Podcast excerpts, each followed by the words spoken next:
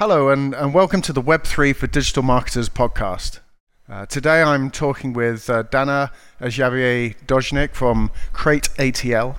And uh, D- Dana has uh, extensive experience working inside the VR industry and is a board member at Invest Atlanta.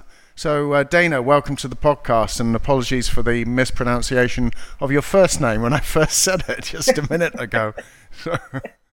it's all good. It's all good, Steve. Happy to be here. And and for those who even care, um, it's Dana Xavier Dojnik. but we're we're international today, right? So it, has got to cross all a lot of a lot of boundaries to get to where we are. Great. Well, thank you. Thank you for coming on. So, give us a bit of background on yourself in terms of where where you come come from, especially with the the VR, which I I know that you know really interests me. Yeah, you know, I, I have done a lot in my uh, broad career. I started in advertising in New York, twenty some years ago, and um, really evolved uh, around. I'll say the last 10 years and, and dove deep into the VR space. Um, but what got me to the VR space was uh, an interesting stint with Intercontinental Hotels. And at Intercontinental, um, I was managing all of the visual content and written content for 5,000 hotels globally. And we were trying to become a lot more efficient at that. And through that, um, I started to dig into some of the newer, I'll say, NLG, natural language generation technologies. Today we call them AI technologies, and really trying to um, create some efficiencies for our hotels in writing hotel content. Um, and then I started to dig deep on the visual side and recognizing that VR could help us design hotels faster, could help us get consumer feedback faster and get the visuals of those hotels, which we had to wait until a hotel was built before we could go in and actually photograph that hotel. So, with 3D um, and VR, we could do all of those things and get that content faster and out there for our, our consumers. So, it really helped me hone in on I'll say a, a core methodology for how enterprise organizations should really look at creating efficiencies with some of these technologies. I know a lot of brands are trying to, you know, wow everyone with jumping into the metaverse and Web3. But there's really some basics that can also happen that can really help companies prove that ROI at the end of the day and make that leap into these technologies and then do some of the wow stuff. So, um, after Intercontinental, I dove deep and jo- joined two wonderful um, VR firms and XR firms. Um, one where I was one of the first female partners at Foundry 45. And um, it's there where I got to work with some other great clients like Delta and UPS um, and Cvent and creating some really, I'll say, really interesting experiences, but relatively mainstream. So we can dive into those in a, in a little bit, and I'll provide some more examples. And the the VR, the, you know, when when you're talking about VR, you're you're really saying you can construct the physical space digitally.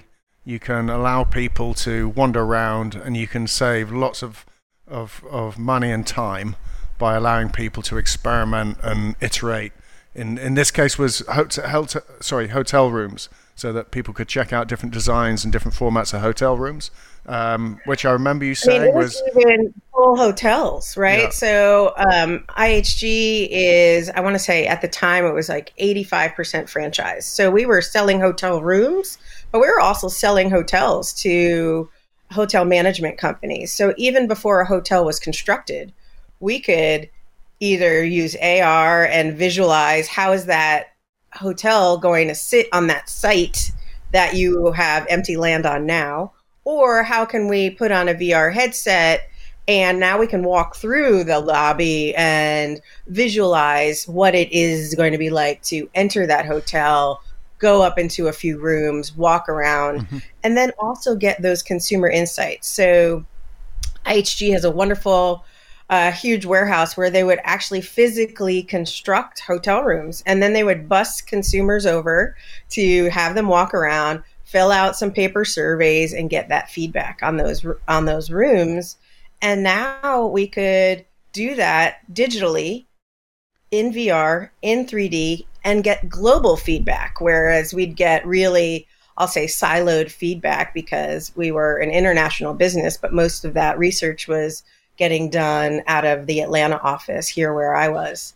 And so it, you you really synthesize the sort of benefits of it all, but really being able to get concise feedback um, and and really prove some ROI at the end of the day because it would cost anywhere from eighty to hundred thousand dollars to build out those hotel rooms in this warehouse, and then have to wait eight to ten weeks to get the I'll say new insights um, from, you know, or wait for goods to come from China to then be added as we started to iterate on that on yep. that design. So it was a really, um, I'll say, a win-win from a time and uh, financial standpoint as well.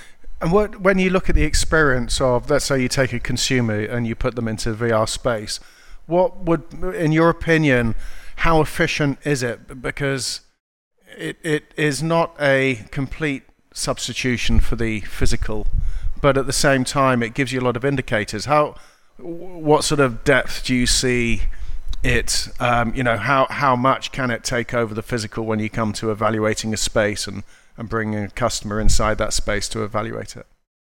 You know, because we can physically, you know, walk around in VR now, right? It's not just like stand there and turn your head around. You can yeah. literally walk around within a boundary of that space in VR. And so it allowed actually consumers to physically walk around that space. We had people, and I'm guilty of this. The first time I put on a VR headset, I was touring an apartment and I had the controllers in my hand and I had just like used the controllers to blip around. I knew I was in VR. But at one point, I am standing in front of a kitchen island and I've got the controllers in my hand and I go to put them down on the counter that is not there. Yeah. And that was my first like wow moment um, yeah. into the power of VR and the power it has over your minds, which has its pluses and minuses there too. And we can yeah. touch on that as well. But from a consumer perspective and getting those consumer insights, after consumers got over the initial wow, oh my goodness, VR is so cool, right? Well, now let's just take a walk around. Tell me how this feels, right? To get those really heartfelt and instinctual moments of how does this feel? Yeah. There's really, I'll say, uh, limited variance in what you might feel from walking around there physically, except for touch, right? We're, we're, we're still getting to the haptic glove uh, experiences, but back then, this is over probably six, seven years ago, um, haptics were, were, were minimal at the time. So um, you couldn't touch the bedspread or feel the leather on that chair, but you could walk around the physical space, get the spatial parameters, and, and really get a sense for the room. So, uh, you know, I'd say 85% you were you were there um, and we we garnered a lot of insights and we're able to iterate on that really quickly. Yeah. Um, and you know we could do it within the hour uh, and have consumers come right back through and say okay how about this modification? How does this feel there? So it was really powerful. What and as the technology has progressed uh, rapidly and um, when you look at the oculus 2 you know, we're, we're essentially shoving a mobile phone in, on, you know, uh, in, in, front of our eyes, and it, it is it is um, accessible. It it works very well. What are, what are you seeing now as the opportunities for businesses who are looking to use something like an Oculus as part of their marketing? You know, as I shared, for me, it's always been a little bit more about practical use cases. Um, when companies are utilizing the technology for very specific reasons, whether it be um, to get to an end result quicker or it's to be able to garner insights or it's even to train their employees. And that's sort of a, a, core value area, I think. And that's where VR can really start to be the front runner. Um, so, uh, one of uh, a, a, great project we worked on is with a big gas company, um, and they had a very um, tangible pro- problem. They were digging gas lines with big, you know, backhoes, and they had a minor issue with hitting a gas pipe at one point in time, which right. you know um, could be lethal. Yeah. And so, what better way to be able to start to train those um, construction operators in these heavy machinery, but by doing it in VR, letting them, you know, understand the parameters of this is where you're supposed to be digging, this is how you're supposed to be digging, this is the depth and um, caution you need to take when digging, and make those mistakes in VR instead of in real life. Um, so it's those, I'll say, dangerous situations, or when you have to maybe do sales and you have to really start to overcome some of those barriers and being able to have those conversations because now through the power of AR we can have mm, sorry power of AI we can have those I'll say very uh, specific types of conversations.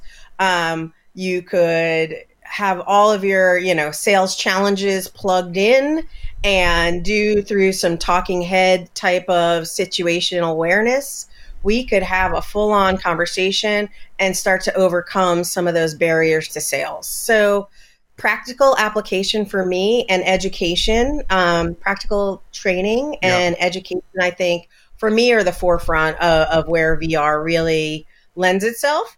And then it's got a lot of fun, entertaining qualities as well. I know you've jumped into Beat Saber and all the fun, you know, gaming yeah, aspect of it that, you know, my kids enjoy.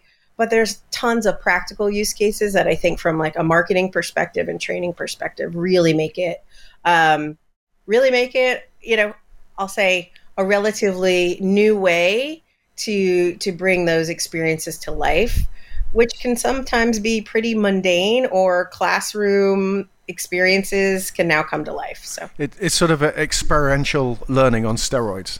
You you yeah. you get all the uh, possible experiences coming into one place. You can start to train and do things which um, you just just would be difficult to do or physically much more limited. So it, it does open yeah. a whole world of experience when it comes to. And to the learning. Oculus made it that much easier, right? Yeah. Untethered, you know, it's not going to be the same as a plugged in Vive experience because of the throughput you can get from a gaming machine, but you're still getting a pretty one to one feel for for that environment. And so um, I think the Quest or the Pico are, you know, some really great untethered devices that allow for that. You know, a lot of people have lots of excuses of the why I don't want to put that headset on. And part of it was being tethered to a machine, not yeah. having that really like, oh, if I walk too far, I'm going to take my laptop with me. So now, you know, Oculus and, and Pico sort of eliminated that, and Vive had a, a lot of that as well um, in their in their later iterations. So I think we've come a long way. So the excuse of hardware is uh, minimalizing day by day. Okay, so one one question I, would like to to to to ask you is, we you've got the um, the difference of opinion in the industry right now, where, where you've got Zuckerberg is going full VR. Um, I think there's a te- there's a there's a feeling that he may have overplayed his hand a little bit in terms of the commitment there at the moment. Um, Tim Cook, on the other hand, is saying it's all about AR and I have to say, I, my, I you know have an Oculus here. It it is it is fun, but I can see that AR properly implemented can be you know far-reaching and much more practical to mix into your your day. So I, I, guess I'm giving the answer, my answer to the question. What's what's your answer? What what how do you feel about that? Do you think um, AR will be what leads to mass adoption? Do you think they'll both coexist? happily. Uh, what's the future look like when it comes to the VR versus AR discussion in your in your opinion? You know, I think Zuckerberg is is halfway there, right? He's already doing some pass through type experiences, the Quest yeah. 2, and I'm sure, yeah. although I haven't gotten to try it, I'm getting to try it tonight.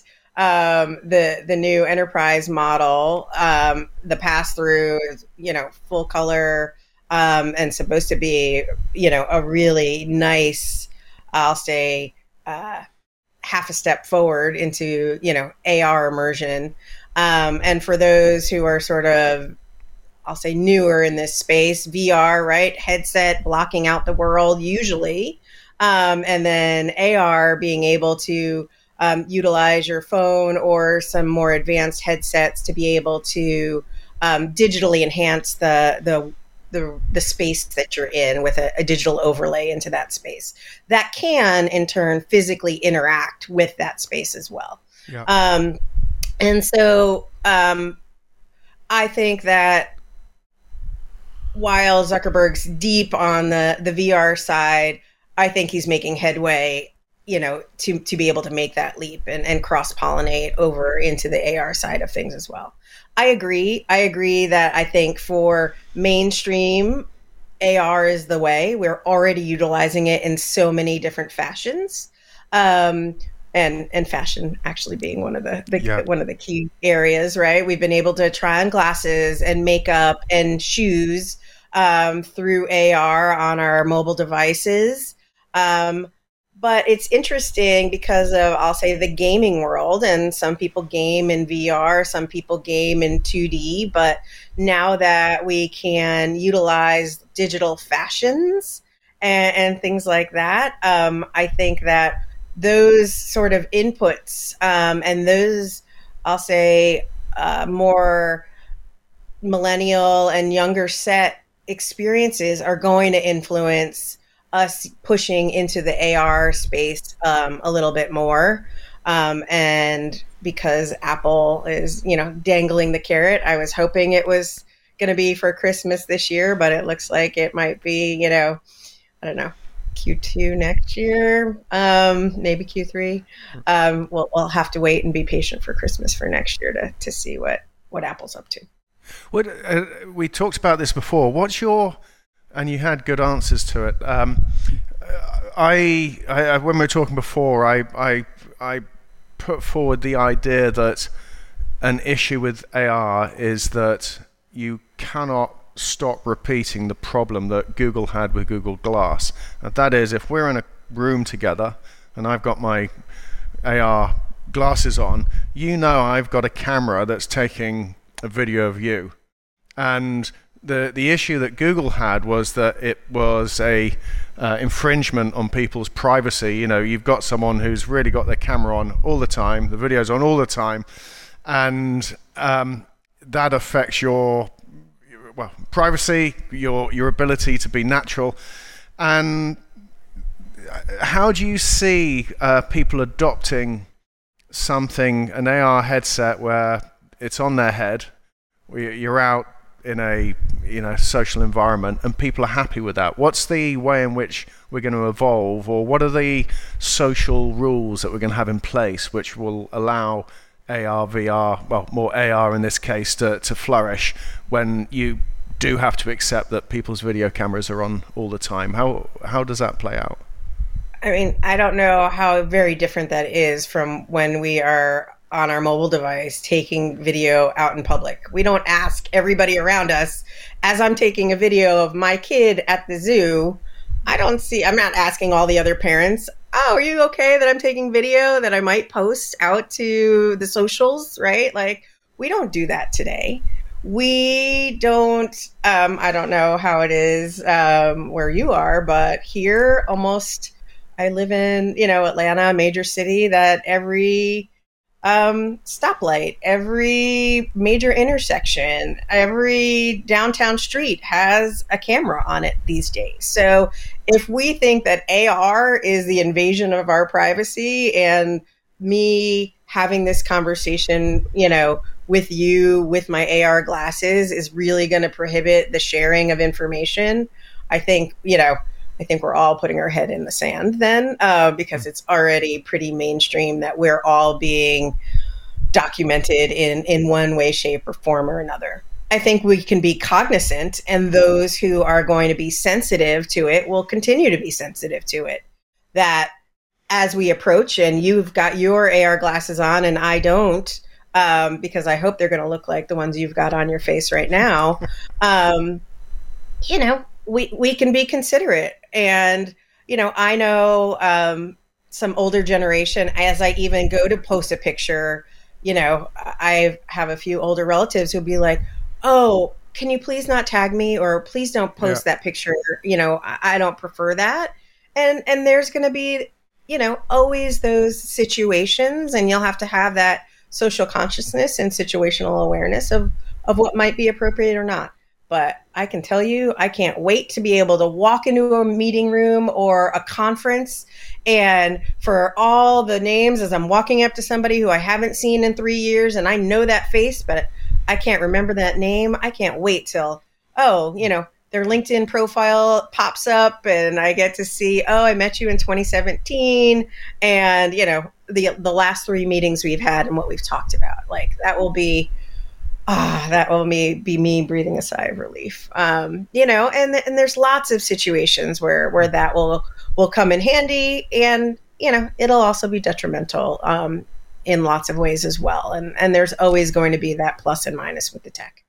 It's it's a real tricky one. But, um, you know, I'm I love tech. However, my uh, very strong feeling with tech is it's a beast that you must tame. Um, the the, uh, the, people that said, "Oh, we can't deal with um, smartphones, so we're going to have a flip phone." For that, for me, that was kind of saying, "Yeah, I'm, I don't know, I'm a raving alcoholic and I can't have any booze in the house or something." It's it's it's that you can uninstall Twitter off your smartphone if you don't want to be looking at Twitter all the time, but um, yeah, I just with with the phones, the there's an explicit. You know, if someone's taking out their phone and they're taking a video, and and when that happens, people do change how they act. Um, the the other thing when it comes to how how technology affects social situations, I mean, I have an Apple Watch, and I notice other people with watches. I try not to do it, um, but when you look at when someone looks at their wrist, you're having a conversation, and they look at their wrist. That means that they're bored and they're looking at the time. And of course, now we have a situation where someone's notification comes in. They got some, you know, a message, and it's a quick check to have a look at the message. Is it important? And and do you need to disturb? the you know, the conversation you're having, the physical interaction. So when people are wandering around the conferences, which I, I think will be very interesting, um, at the same time, you're always going to be looking at people saying, "Are you talking to me or checking your messages?" so, so, there's always, you know, there's a um, there's a balance to these things. It, it is it is tricky, but but I guess we we work out what the the social norms or the expectations, how we use this technology to interact together. Um, yeah, I think those of us who are, you know, consciously making an effort to put our phone away and not have that constant buzz as we're having, you know, more thoughtful or intimate conversations. Um, we're we're going to continue to do that. Just as we are able to turn off or on the inputs from our phones, we'll be able to do the same thing in our AR glasses yeah. as well, right?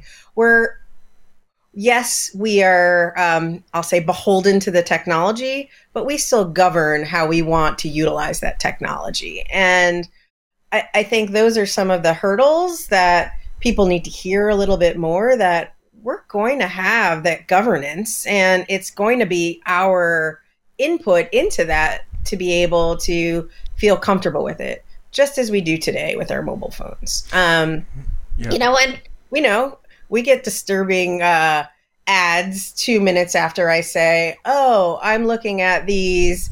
you know new coach shoes and then i'm served up you know three ads on facebook because of it right so we know how to start to monitor and um, switch off those those uh, specifics on our phones to make sure that we're we're aligning with with who we are and how we want to um, be marketed to um, or if we you know don't want those interactions we need to be very specific with those around us on, on how we expect to interact and and have them follow suit from a behavior perspective on on the world of digital marketing, and I w- want to connect it through to the metaverse. Um, I mean, you know, a big question here um, with two parts. I mean, what is the metaverse? If you could explain that to listeners, and and why should digital marketers care? Well, we talked about this. Um, I really prefer the term multiverse, right? Because it's not one yeah. metaverse. It's yeah. the similar, um, I'll say, conundrum we had back in the 90s when there were multiple browser types that didn't communicate with one another. You could do certain things in one browser that you couldn't do in another. You couldn't port over your information from one to another. And now they're ubiquitous, right? We get to do everything in Chrome that we can do in Safari, that we can do, um, you know, in Brave, whatever sort of uh, browser you use now. And so I think, you know, Meta wants to go and build their own metaverse. Um, and Apple might have their, you know, their metaverse. Um, and brands are you know started staking claim on their own mini metaverses but many are also jumping into the roblox metaverse you yeah. would almost say that they are them and like sim city back in the day are the sort of um, front runners for how people are interacting in these multiverses and how brands are starting to leverage them and when you've got concerts real live people, physical people having digital concerts going on, you know, on these platforms is when you're starting to see, ah, I see how that leap is being made. When I see that I can play basketball out there with my kid outside, which I prefer, but I also want to meet him where he is and I can jump in into rec room and go and play, you know, basketball in VR with him, that's awesome too. Um, or meet him in Roblox or Minecraft and, you know, build new worlds. So I, I think there's going to be the the push that is going to slowly take us. And your path might be different than mine. Um, I think people who don't have kids, it's going to be, you know, maybe via a brand that's going to take them in and sort of suck them into the metaverse in some way or their own curiosity. Um, for those of us with kids, we might come along kicking and screaming into the metaverse with them, but it, it's they're already there. Um, it's just a matter of time for us to all come along, and I'm excited to be there. I'm excited to watch how they're utilizing this technology. I learn a lot from them all the time, and and for them, there's not this uh, real big, you know, chasm between the the physical and the digital. Um, you know, just the same as my kid will come home and he'd be like, "Hey, I'm going to meet, you know, with my friend." And he's going into his room that I know his friend is not over, and he's going to go jump into Minecraft together, or you know, or yeah. whatever, um, go play FIFA or or something like that, right? So, and they're calling each other, or they're you know, smack talking, you know, to each other. Um, so it's really, I think, really interesting how we're making a lot of those leaps. Um, and it'll be exciting to see how that evolves over the next few years. I, I want to um, try and summarize my understanding of it when I when I think about uh, how you present it. I like the multiverse idea. I think that makes a lot of sense because the the concept of hey, we've got the metaverse. No, we've got the metaverse. Well, no, it's a. I mean, the first thing is, would you you could almost describe it as being um, just as we had a proliferation of websites, domains. So really, a multiverse is no different to a domain. It is attached to a domain, and the owners of that domain slash multiverse, excuse me, can create a world which may or may not be over um, overlaid over the physical world. And if you look at the consumer experience and the relevance to certainly to people in the digital marketing space, then the customer will be wandering around with AR glasses or some form of of AR. And depending on all the different websites that they subscribe to or multiverses they subscribe to, they'll start to see placements uh, over the real world, which are just coming from the different multiverses that they are subscribed to. So it, it's it's a um, contextually depending on excuse me geolocation time. Um, if a particular event is on, then you're going to be seeing uh, information in the physical world, and it will come from these multiverses to domains, and of course, domains equal brands and and that's the kind of value of the brand that the customer will be um, seeing these different elements coming in from all these the, the brands that they're interested in. Is that yeah. Um, you don't need me. Um, you know, today the baby step is a QR code, right? We lift yeah. up our phone, we scan a QR code, we get presented a new layer of information.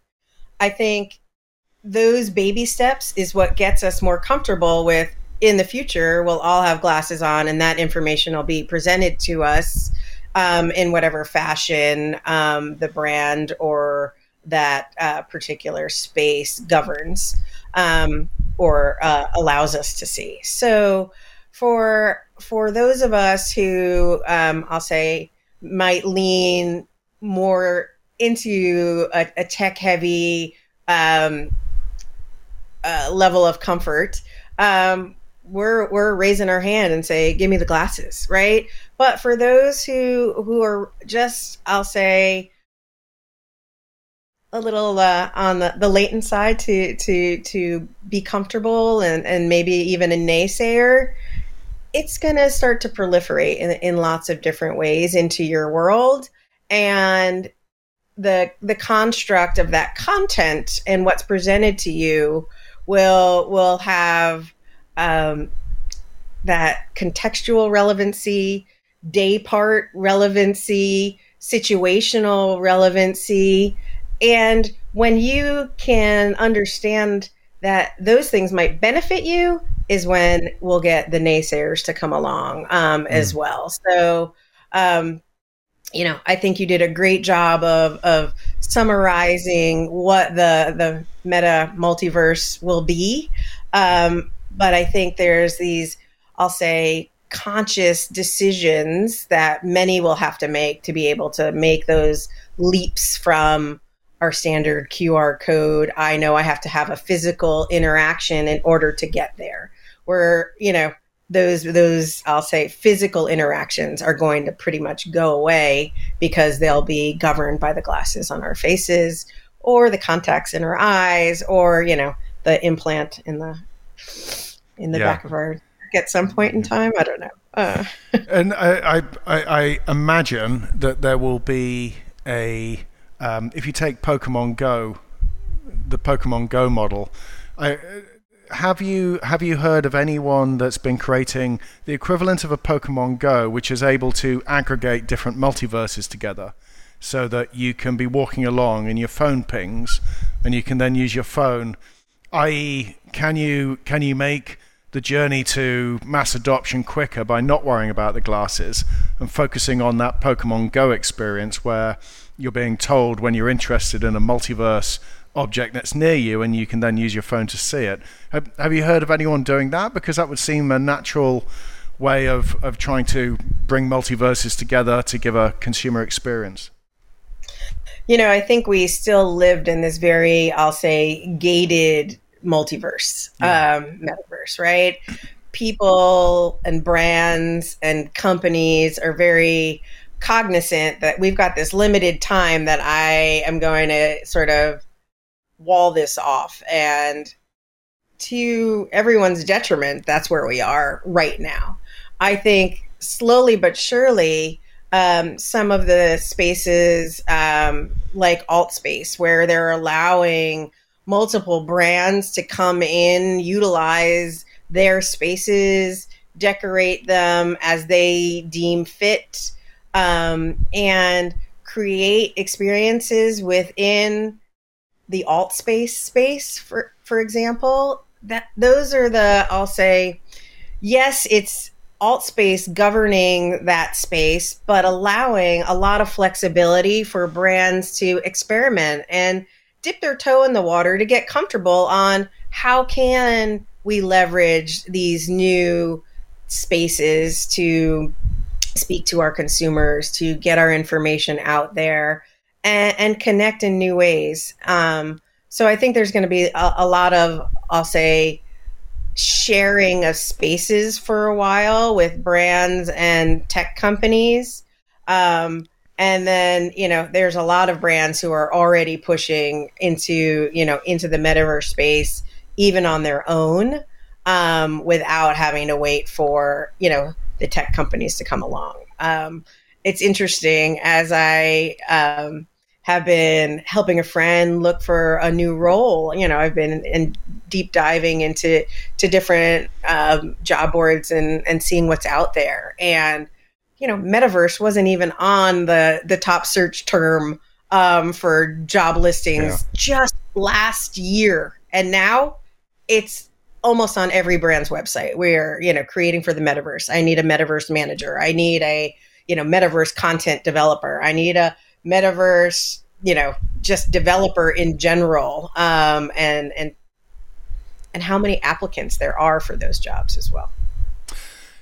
Do you think that the metaverse, which obviously is Web three. I mean, we had, you know, when people talk about the metaverse, there's always an issue where you look back and you say, well, hold on a second, we had Second Life, and that that came about. There were real estate sales and, and people even making a, a living for a time, but it seemed to kind of fade into the background. I'm not quite sure why. I, I, don't, I don't know the reasons behind uh, why it didn't um, keep growing. Um, here we have here we have the the multiverse, the metaverse, Web three, decentralized.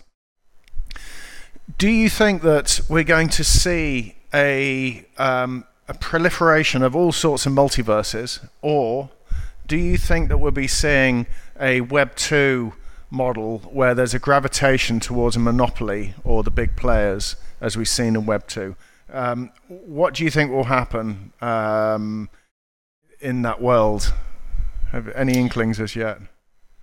You know, I'd love to think that um, with the prolifer- proliferation of Web3 and uh, the heart that is Web3, right? It is the the open, I'll say, open environment and right to build things the right way. Um, and that to me means sharing and continuity between those worlds.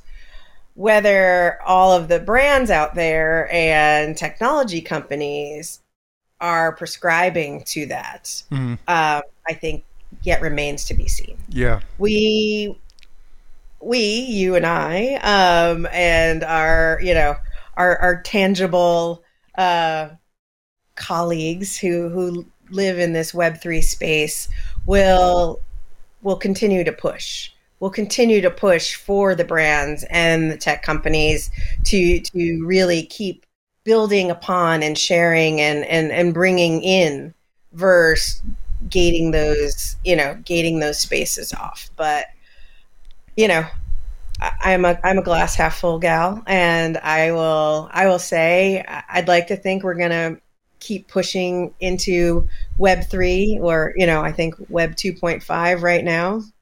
Um, and for those of us who who want to see a better internet, um, we we're going to keep pushing for yeah. for the brand to do what's right and the tech companies to do what's right, and we're not going to jump on to that gated community over there. We want to be with who we want to be with wherever they might be. Um, and that might be, you know, in alt space today, it might be in, you know, Horizons tomorrow. It might be in Roblox the next day.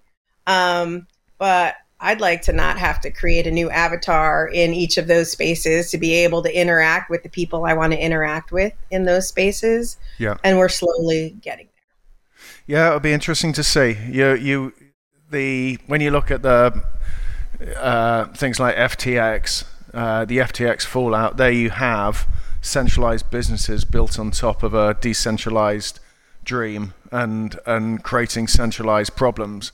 But getting so far ahead because they have that centralized power and all the investment that goes in. It's really difficult. Um, I don't know how it will how how it will pan out, and um, I think with multiverse it'd be interesting to see if we end up with some protocols that mean um, your avatars can you know uh, be used on any different space, and if we do have some standards that come out which allow us to um, not have um, any one player coming in and taking over the space, which would be a great shame.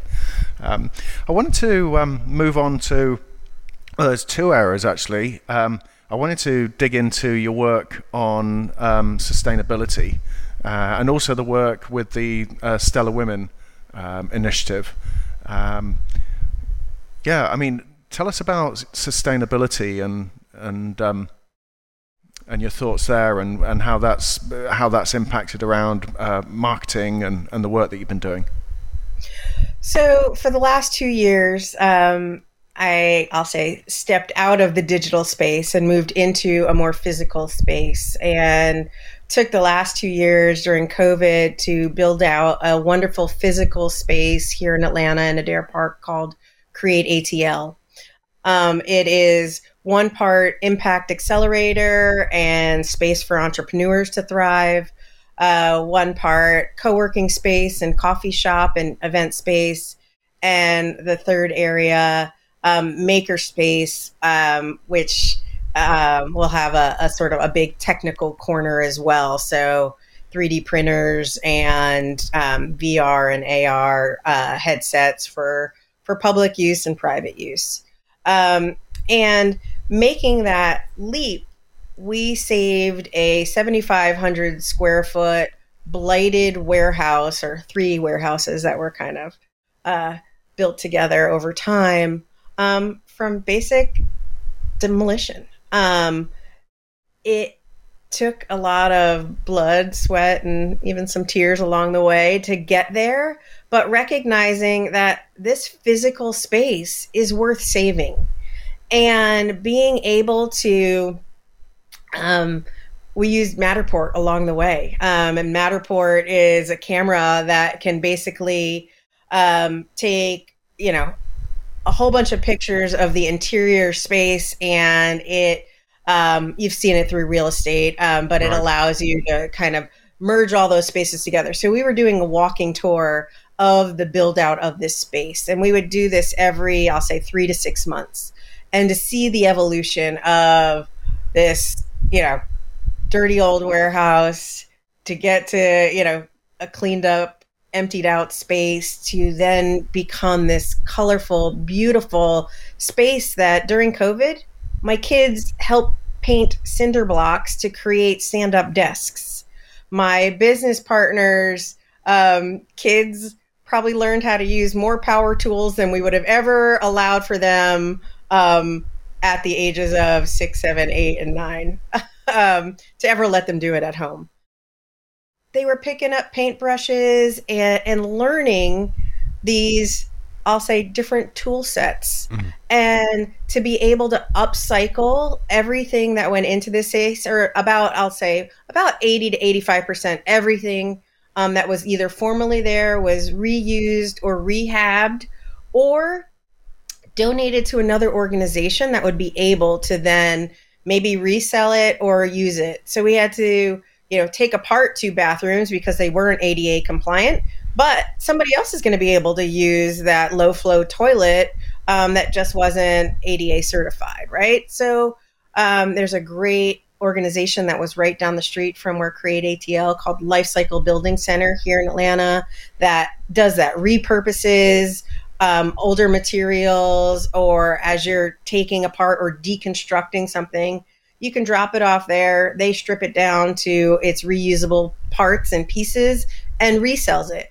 Or they then in turn donate it to nonprofits who might be building out uh, a new office space or um, or a new uh, like conference center or something like that. So I think it's this ecosystem of sustainability that really resonated with me. And I'm going to bring it back to VR right now because I'm working on a project right now that is enabling workforce development for deconstruction. So there's plenty of places that are getting torn down. Um, and then there's, I'll say, a cognizant way to do that, right?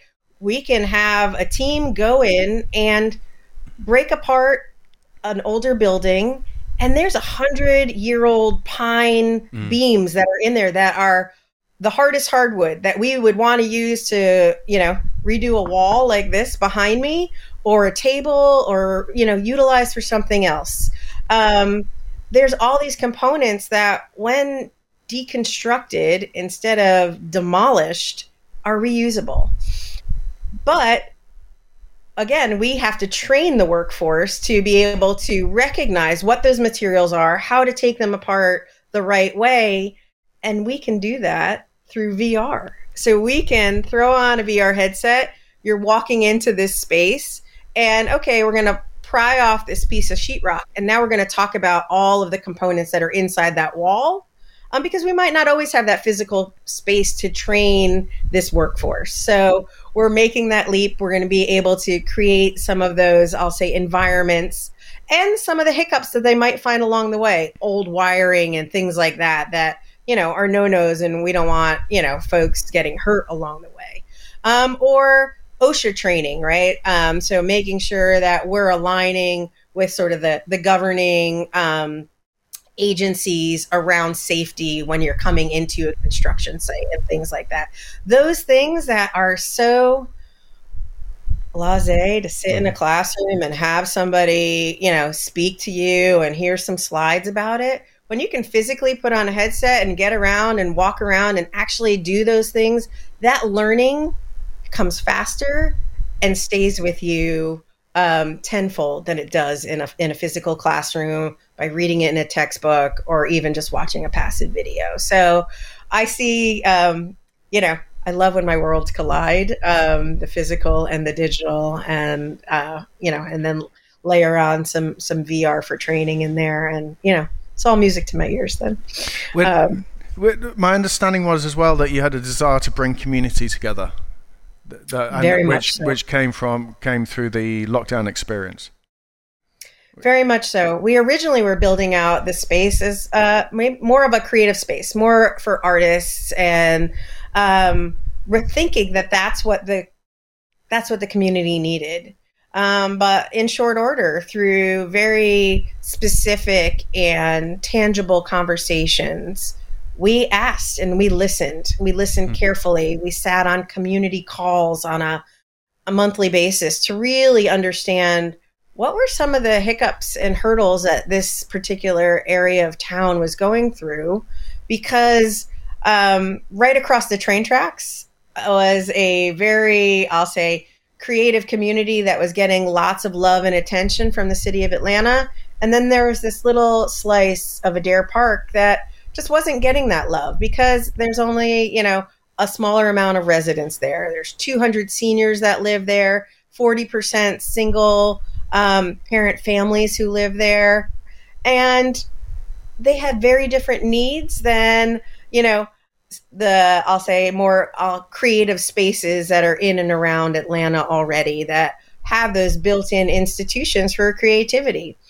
A lot of folks here needed affordable spaces to start up a business or just affordable space to have some quiet away from um, you know a, a, small living condition or a multi-family living condition and we were creating those spaces um, at Create ATL. So um, we just opened our doors uh, in October for for the public, and it's it's a beautiful space. Um, so if you're in Atlanta and you're hearing this, go check it out. It's over at 900 Murphy Avenue. Um, it's it's a wonderful space. Um, what I, what I love as well is that. So, sorry, I, I was just going to say what I love is a, as a as a VR guru. Um, you're you're absolutely entrenched in the world of bringing people together physically as well, and I I, I, I just feel like that is it, it, people that work in technology, just because you work in technology, doesn't mean that you want to be a slave to technology or that it's the only thing that exists. But it's the it's trying to get the best out of these different worlds, and um, it doesn't mean that you want to turn off the tap from physical community, getting people together. And I know, I know that you were saying that you had some VR spaces inside the community space so that people could experience it or be using it for, for work. So it, it you know these worlds do come together. They are meant to complement, not exclude. Very much so. I'm excited to see how we start to complement these digital spaces. You know, a lot of the co-working spaces during COVID in and around Atlanta and globally um, started to create that digital co-working space as well for all those who were sort of stuck at home. Um, because you still wanted that sense of community.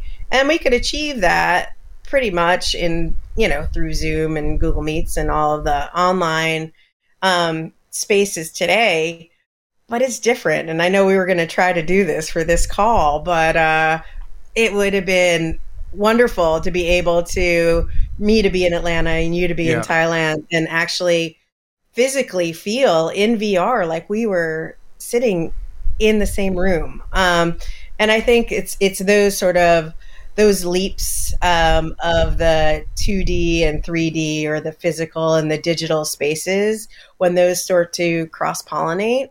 Um, and you know, you don't have to do it on your own dime when you can go to a space and, and try out the technology and be amazed that I've just walked into this beautifully designed space and I can put on a headset and I can go into that same beautifully designed space or that enhanced digitally designed space, right? So, um, we had a wonderful intern with us from Georgia Tech over the summer, and she she was doing it just through QR codes again taking those baby steps mm-hmm. but we had amazing art from all different artists all over Atlanta and she created QR codes for many of the pieces so that you could learn about the artist, see a video, understand the different areas that they work in, um, whether they were a graffiti artist or a muralist. You could see the piece that we had on our wall and see where to go see that in other places in and around Atlanta.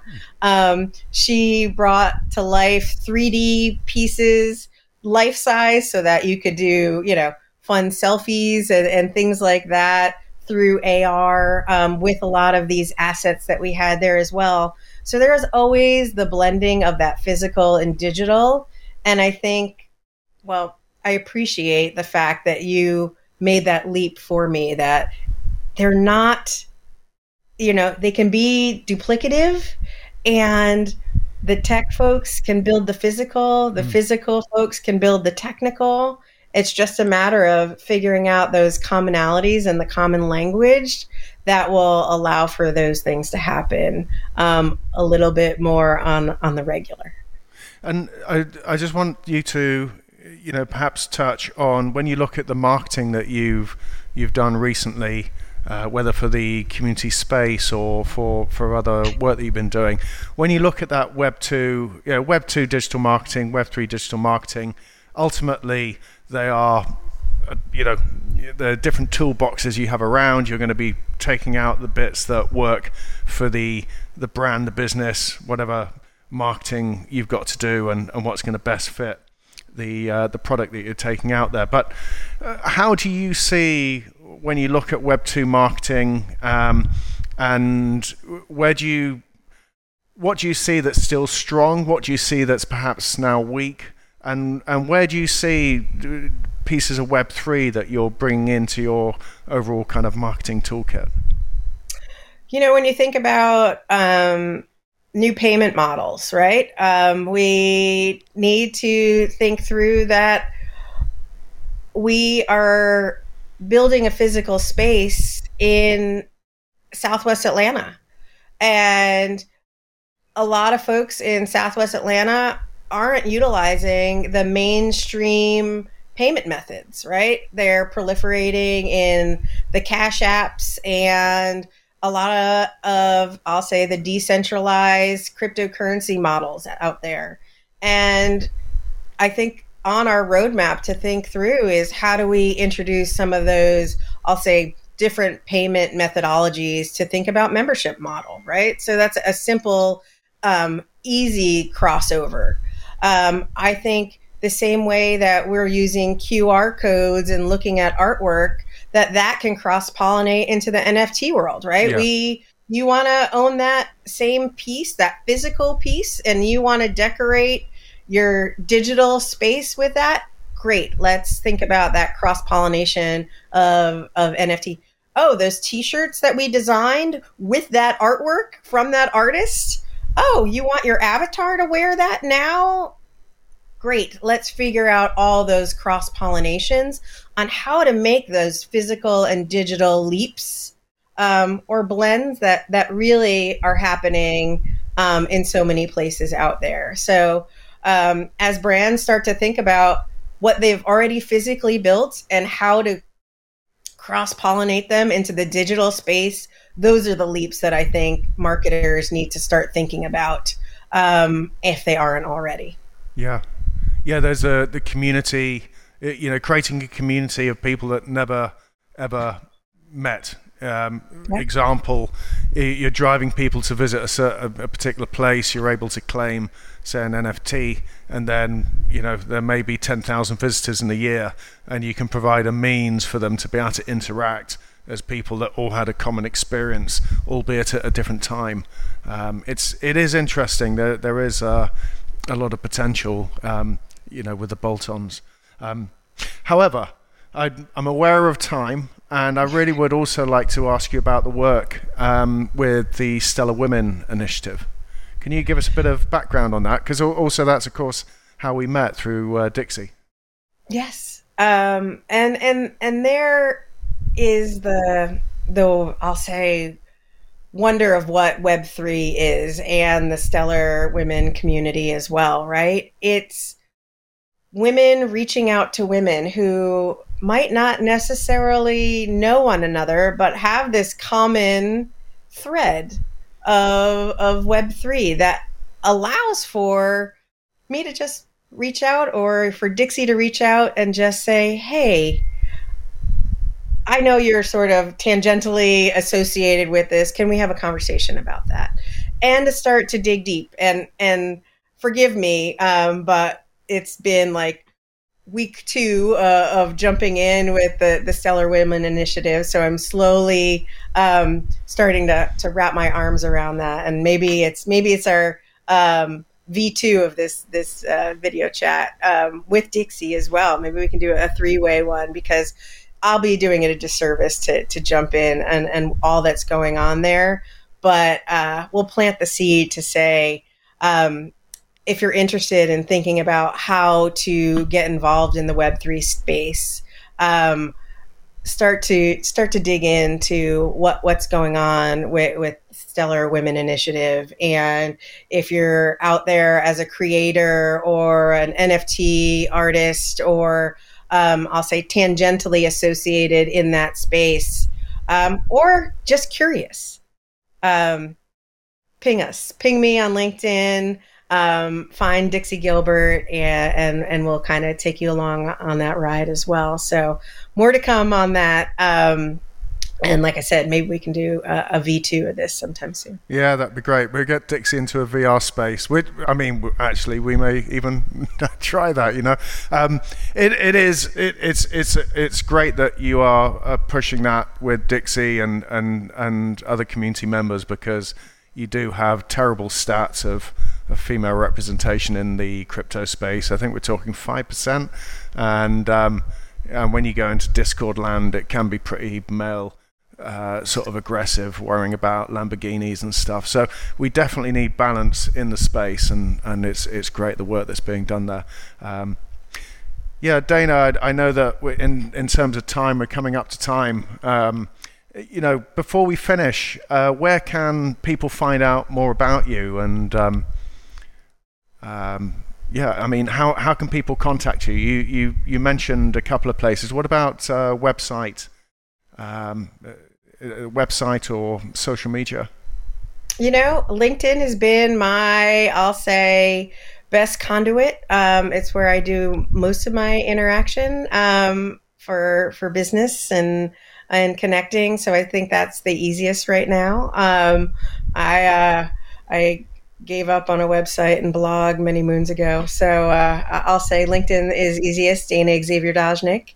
Um, and and I'd welcome uh, a lot of new conversations that might come out of this. So thank you, Steve. I appreciate you having me on. I loved uh, getting to have my morning coffee while you're having your hopefully uh, something stronger in your cup since it's it's nighttime for you. But uh, I, I, wish you well, and uh, I wish you a, a wonderful evening.